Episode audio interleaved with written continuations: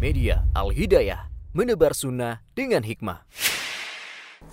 Bismillahirrahmanirrahim. Assalamualaikum warahmatullahi wabarakatuh. Alhamdulillahi rabbil alamin. Wabihi nasta'in ala umuri dunya wad din. Wassalatu wassalamu ala ashrafil anbiya'i wal mursalin. Nabiyyina Muhammadin wa ala alihi wa ashabihi man tabi'ahum bi ihsanin ila yaumiddin. Amma ba'du. Alhamdulillah kita bersyukur kepada Allah Subhanahu wa taala yang masih senantiasa menyempurnakan nikmat-nikmatnya kepada kita, kepada hambanya. Dan salawat serta salam semoga tercurahkan kepada Nabi kita Muhammad sallallahu alaihi wasallam dan juga kepada keluarganya, kepada para sahabatnya dan kepada seluruh umat Islam yang senantiasa berpegang teguh dengan tuntunan beliau, dengan syariat beliau hingga hari akhir kelak. Amin ya rabbal alamin. Ma'asyiral muslimin, jemaah yang dimuliakan oleh Allah Subhanahu wa taala. Alhamdulillah eh, kita dapat melanjutkan lagi pembahasan kita di kitab Haji Muhammadin sallallahu alaihi wasallam fi ibadatin wa muamalatin wa akhlaqin yaitu petunjuk Nabi Shallallahu Alaihi Wasallam di dalam hal ibadah, di dalam hal muamalah dan di dalam akhlak. Ya. Kita terakhir e, membahas tentang bab yaitu petunjuk Nabi Shallallahu Alaihi Wasallam di dalam membasuh di atas ya khuf atau yang kita kenal dengan kaos kaki atau sepatu dari kulit. Ya khuf. Lalu kita lanjut ke bab yang berikutnya yaitu hadiyuhu sallallahu alaihi wasallam fit tayammum yaitu petunjuk Nabi sallallahu alaihi wasallam di dalam tayammum. Bagaimana cara Nabi sallallahu alaihi wasallam ya apa saja sebabnya kita disyariatkan untuk bertayamum ya pengertian tayamum ya, itu sendiri itu apa? Insya Allah akan kita bahas pada bab ini. Ya kita mulai dengan pengertian tayamum. Ya. Tayamum diambil dari dari fi'il tayammama ya tayammamu. Tayammuman. Ya, yang artinya adalah al-qasdu. Ya, al-qasdu yaitu sebagai maksud. Ya. Al-qasdu maksud Ya, jadi secara bahasa tayamum itu e, diartikan sebagai maksud. Nah, kalau secara istilah ya adalah sebuah peribadatan kepada Allah Subhanahu wa taala berupa mengusap wajah dan kedua tangan dengan sa'id yang thayyib ya. Dengan sa'id yaitu dengan debu atau tanah yang suci. Ya, peribadatan kepada Allah Subhanahu wa taala ya yang berupa mengusap wajah dan kedua tangan dengan sa'i dan tayyibah dengan e, tanah dan debu yang bersih atau suci. Lalu kita mengeta ingin mengetahui e, bagaimana ya kita disyariat, disyariatkan untuk bertayamum, yaitu sebab-sebab kita melakukan tayamum. Ya. Keadaan yang pertama, ya, sebab yang pertama seseorang ya dapat bertayamum yaitu jika tidak ada air yang pasti, ya.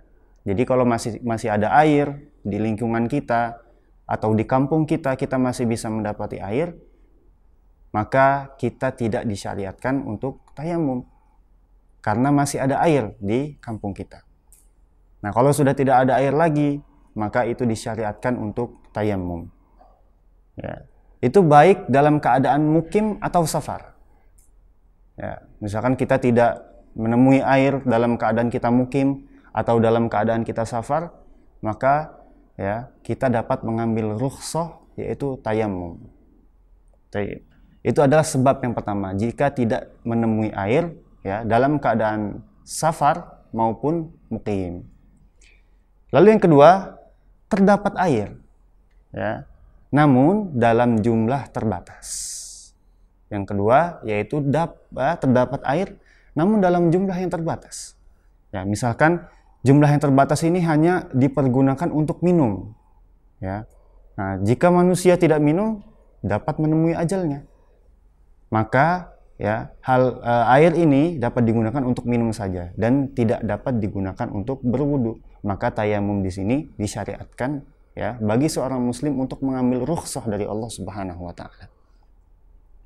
Lalu yang selanjutnya adalah adanya kekhawatiran jika menggunakan air untuk berwudu atau me, e, untuk e, mandi junub ya, untuk bersuci dari hadas besar.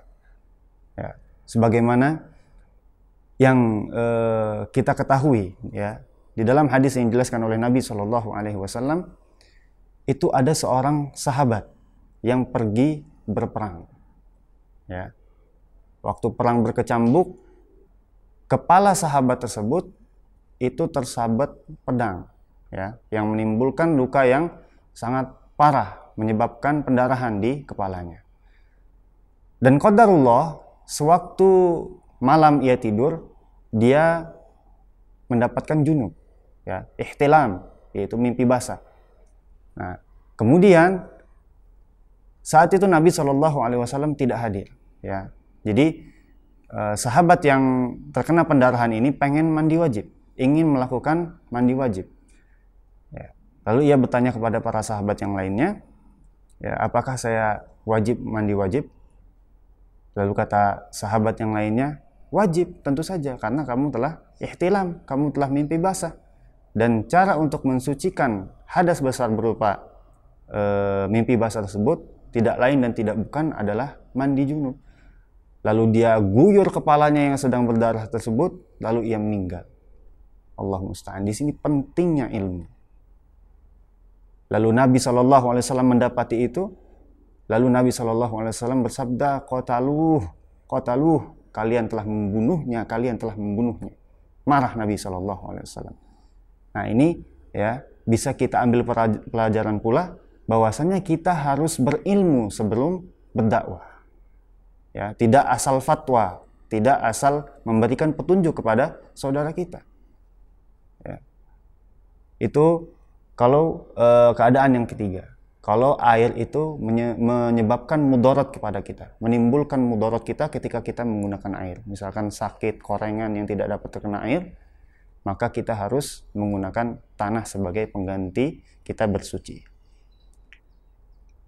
Taib. Ya, kita masuk ke dalam kitab. Ya. Yang pertama, mu'alif di sini mengatakan, Kana yatamammamu bil ardi kana yatamammamu bil ardi allati yusalli 'alaiha. Ya, jadi Nabi wasallam ya, bertayamum dengan tanah yang beliau salat di atasnya. Turaban kanat au sabighatan au rimlan. Ya. Baik berupa uh, menggunakan tanah atau tanah yang lembek atau ya dengan pasir ya dengan debu, tanah lembek atau dengan pasir. Yaqulu haitsuma adrakat rajulan min ummatis salah fa indahu masjiduhu wa tahuruhu. Kata Nabi sallallahu alaihi wasallam. Di mana saja seorang dari umatku menjumpai waktu salat, maka di situlah tempat salat dan bersucinya. Ya, hadis ini sahih ya di dalam Musnad Imam Ahmad.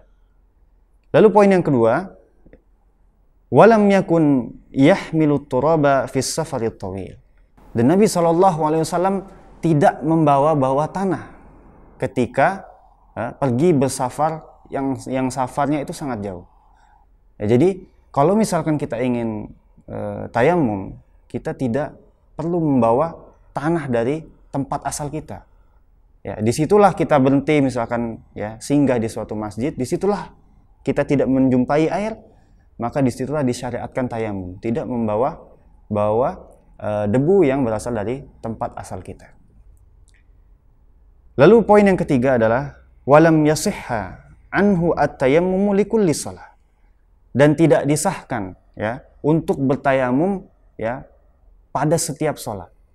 Ya, tidak disyariatkan bertayamum ketika uh, setiap sholat tuh dia pengen bertayamum. Nah ini tidak tidak sah kata Nabi Shallallahu Alaihi Wasallam. Wala amarobihi dan Nabi juga tidak memerintahkan untuk bertayamum di setiap sholat. Bal atlaqat tayam uh, bal atlaqa at-tayammuma wa ja'alahu qa'iman maqamal wudu. Ya, Masya Allah. Ya, ya beliau hanya menyebutkan tayamum dan menjadikannya sebagai pengganti wudhu. Ya, kalau masih bisa berwudhu ya berwudhu. Ya, jangan karena malas, ya malas kena air atau tidak ada rukhsah yang lainnya yang menyebabkan dia tayamum. Terus dia tayamum, nah ini tidak sah.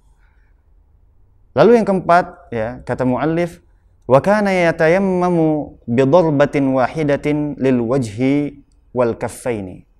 Nah, jadi Nabi SAW dahulu itu ya bertayamum itu dengan satu tepukan Maksudnya kita mengambil tanah, ditepuk tangannya, atau ditiup boleh, lalu mengusap muka, ya wajah, lalu mengusap tangan yang kanan terlebih dahulu, lalu tangan yang kiri, telapak tangan, hanya sampai pergelangan tangan. Ya. Jadi seperti itu kaifiyah Nabi Wasallam melakukan tayamum, kaifiyatut tayamum. Ya. ya mungkin ini yang bisa disampaikan pada bab kali ini. Ya insya Allah kita akan lanjut ya di pertemuan berikutnya ya di yang selanjutnya akan membahas tentang ya petunjuk Nabi Shallallahu Alaihi Wasallam di dalam sholat. Nah kita akan belajar sholat insya Allah di pertemuan yang selanjutnya.